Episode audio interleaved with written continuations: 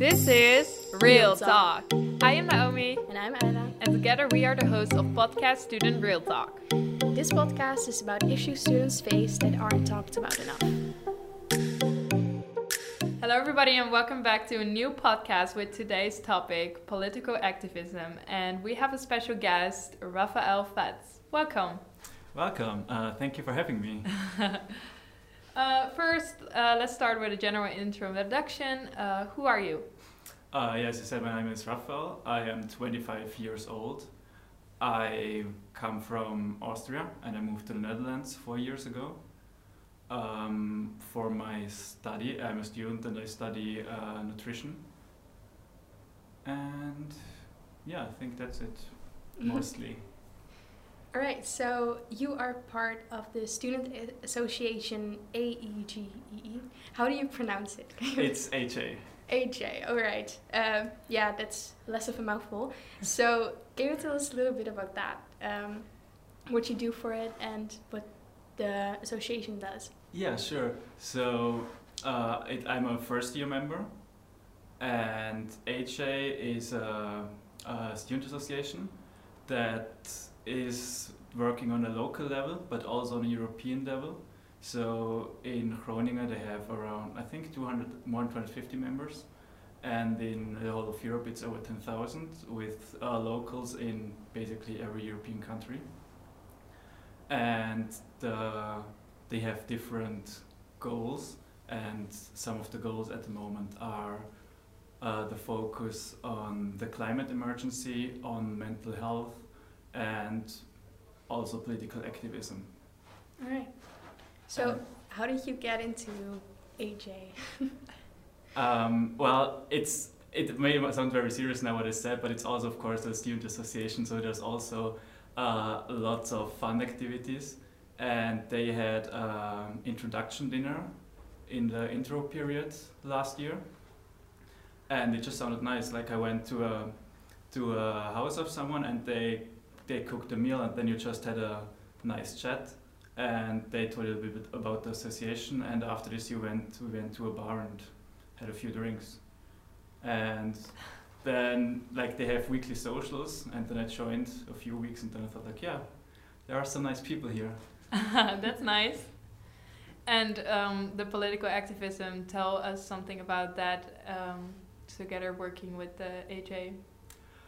Um, so the political activism, it's well, it's one of the the focus groups, uh, the focus areas, and they plan different activities. For example, we also planned a conference that is happening in two weeks called the Social Storm, and the goal of it is to make the youth and the students more politically active to stand in for what they believe. Yeah, and why is this political uh, part so important for students to know something about? Because um, it a lot of people are aware of the issues, but it is not many people that stand up for for what they believe, and I think this is what can be changed to to show them how how they can how they can do it and with the with the conference this is one of the goals we want to reach with it That's great. And in what way would you say students could um, be active in politics? i mean the easiest way anyway is to go and vote Hmm. um, otherwise um, join parties if, if you want uh, make your own, own party i don't know if if you're up for that um, if you want you can join demonstrations in a peaceful way of course i mean for example the there, I, there are demonstrations that are handled the right way, but there are also demonstrations like the demonstrations against uh, curfew here in Hmm. the Netherlands, Yeah. which could have been done better. I mean, it's also some sort of activism, but yeah. In a different way. Do you think currently students uh, already have some influence on political decisions? Uh, I think students are already one of the group that are politically active. but as I said, like it could be still a little bit more. And what would you say, for example, because you're also a Hanze student, right? Yes. Um, what, how could a um, university like this do to help students be more active in politics and, for like you said, vote and stuff like that? Uh, that is a very good question. I think on a university level, what they could be doing is give, uh, on the one hand, more more courses that aren't so more uh, courses, you, extra courses you can choose for that aren't so specific on uh, politi- or that aren't uh, only for political students but also for a broader audience. And I don't know if there are um, study associations, I have to say honestly, so. That's fine. But if not, there could also be something in that regard. Yeah. Have you seen any actions taken already from Hanze, like Go Vote or uh, students reading into politics? Um, I myself, I have not. I have seen it for the elections we have within the Hanze, but not for the uh, for politics. Would you like to see any change in that? Yes, of course. I mean, it. Uh, we got, for example, a letter from the Hanze two days ago, with where they send us a nice reminder, like, yeah, we are thinking of you. They send us a face mask, but they could also do something for before elections, for example. I, I don't know. Maybe they have done it because I am not allowed to to vote here in the Netherlands. So this could also be the reason why I haven't received anything. I don't. I, I don't know if haven't, it have works you? for Dutch students either way. Me neither. We're Yeah. we're both Dutch, and uh, well, I haven't gotten anything like that. Do you think Hanze could be uh, a helping hand for students to, um, you know, get to know, for example, the political parties to help them with their vote? Yes, I, I do believe that. I think they should provide them with the information. Of course, the decision making themselves should, should be by the students. They shouldn't be, get influenced to that degree. But of course, it would be nice to be provided with more information. Also, for example, I, as I said, I'm an international, and I, from the Hanze itself, I didn't know much about what was going on, on in politics here in the Netherlands. Also, not on a European level.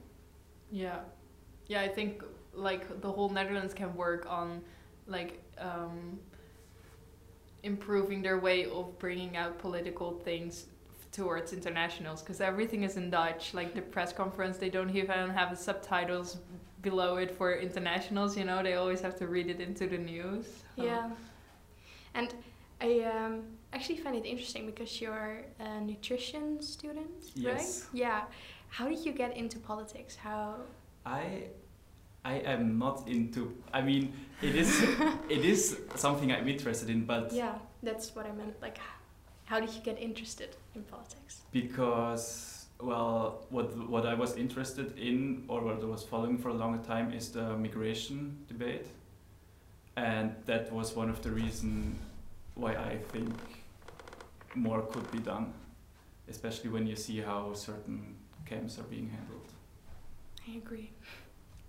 Um, so let's talk a little bit about the conference coming up. Um, what's the main goal of the conference?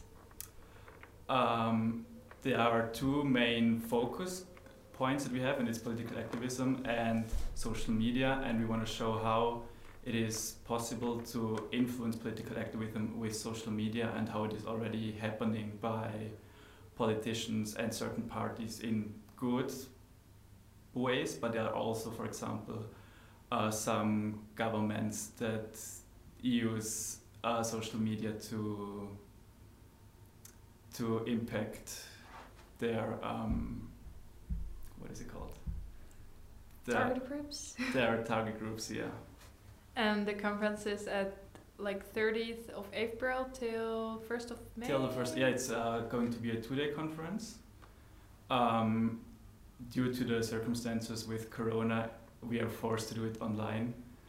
but we still managed to get a few nice speakers, some from within the Netherlands, some more on an international level. Uh, should I go on with? we Yeah, you can talk a little bit about the speakers maybe because uh, as you wrote in our email, um, there was a speaker that is uh, contributing to the Stem op een Vrouw. Uh, yeah, she's going to be part of the panel discussion. Uh, we have like workshops, uh, lectures, and a panel discussion in the end, where a lot of experts in the field of politics, media, new media can give their input on on what they believe is is the right way to handle this and if it's how we how we get impacted by it. So, for example, for uh, her name is uh, Henriette Hogervorst. I'm sorry if I slaughter her name right now. um, yeah, so she's going to be part of the panel discussion, and for uh, other members of the panel discussion are going to be Patrick Böhler. He is also going to give uh, a lecture. He is the head of strategy for the for Radio Free Europe, and they provide um, news and unbiased news in countries where it's not where you don't really have the ability to get that kind of information Yeah. and he and he in his lecture he will talk about how he and his colleagues does it and yeah how authoritarian uh, authoritarian governments are using social media to obstruct the truth sometimes And if our uh, listeners are really being interested in this topic, are they still able to sign up for the event? Yes, of course. Uh, the event is free and it is, as I said, online, and we have a website. It is uh, and there is a sign up link, and otherwise, we also have an Instagram and Facebook account where, where they can find us. That's great. Um, yeah, so if you, this is, uh, you can think about this for a while, but if you could put into one sentence what students could take away from this conference, what would it be? like I said, you can think about it for a minute. Um, I would say to be aware of the tools that many people use to impact the point of view or the, the way we view certain things. Because sometimes it may be very, very subtle, but sometimes it may also be like more, more way more of a straight approach because I don't know if you have the same feeling, but I do feel like that with uh, when politics get discussed on social media, it are often two very different point of views that that uh, come together. It it leads to a lot of uh, polarization. Yeah. Wow. and in the email you wrote uh, how you want to motivate uh, students to uh, participate in political uh, things to really shape the future, so to say. And how, how would you like to explain this to students that they are really, they really matter as an individual? Um, I mean, of course, every every student matters as an individual. It's also why everyone should should go to vote. But um, I'm not 100% uh, sure what you. Like, how do you want to motivate? In the email, you talked about uh, students can shape the future as they are the future. Yes. So, how do you think they can shape the future I thinking mean, of politics? first of all, you should know what you want to stand in for. I would say that's the first step, and this is maybe where we can come in handy with with the conference. And then once you're aware of what you want, of what you want to have, then you have to find a way to to do that. And I mean, there that is up to every individual to to find a way that suits them best because many people will not or don't feel comfortable, for example, going to a demonstration and uh, screaming something. So everyone has to know how they want to participate and shape the future. But it could also be for example, making a podcast. I mean, do you have anything about the conference? How would you say that it brings value to students? Why should they come? Um, because they can come into contact uh, with uh, people they normally wouldn't come in contact with, also with some of the speakers. For example, we have uh, Tineke Strik, a member of the European Parliament, that is going to be a lecturer and will answer questions. Um, we do have, we also do have some lecturers from the Rijksuniversiteit. Um, but yeah, I would say mostly they can come into contact with uh, experts on the field and ask their questions and be part of the discussion at the end. Yeah, and that's very important, I think, to also give them people the opportunity to um, show their opinion because sometimes we forget how many different opinions there are. And I think what you're doing with the conference is great to give people the opportunity to bring different opinions together, kind of. So, yes. Yeah, and have a conversation about it. Yeah. And make the students knowledgeable, of course, about it. Yeah, I, I think the biggest part in the first step is to, to have a conversation about it. As, as you said, it doesn't even matter like what your point of view on the conversation is, but if there are different uh, difficult topics that need to be discussed, just have that discussion, even if it's uncomfortable sometimes. Yeah. Well, I think that's a nice goal to have. Uh, do you have anything else you uh, would like to say? Maybe something about the political activism, or, or are you not really into that part? Um, well, at the moment, I, for myself, I have to say I am not that politically active um, because uh, for for time reasons, but also um, when we got the uh, when they told us that we can plan a conference, I thought that's really nice and it's a really important topic. And I feel like it is an important topic, and even though if I don't uh, contribute this much at the moment to it, it's still something that I can organize. Good luck with the conference. I hope a lot of people will come and uh, start very interesting conversations because I believe that's possible. And um, yeah, thank you for coming. Well, thank you for having me. It's very nice. Well, that's great to hear. Um, this was the end of the podcast. Thank you everyone for listening, and we will see you next time. Goodbye. Do you want to tell us a story? You can send an email to naomi at vanderpam.nl and maybe we will invite your story to a future podcast.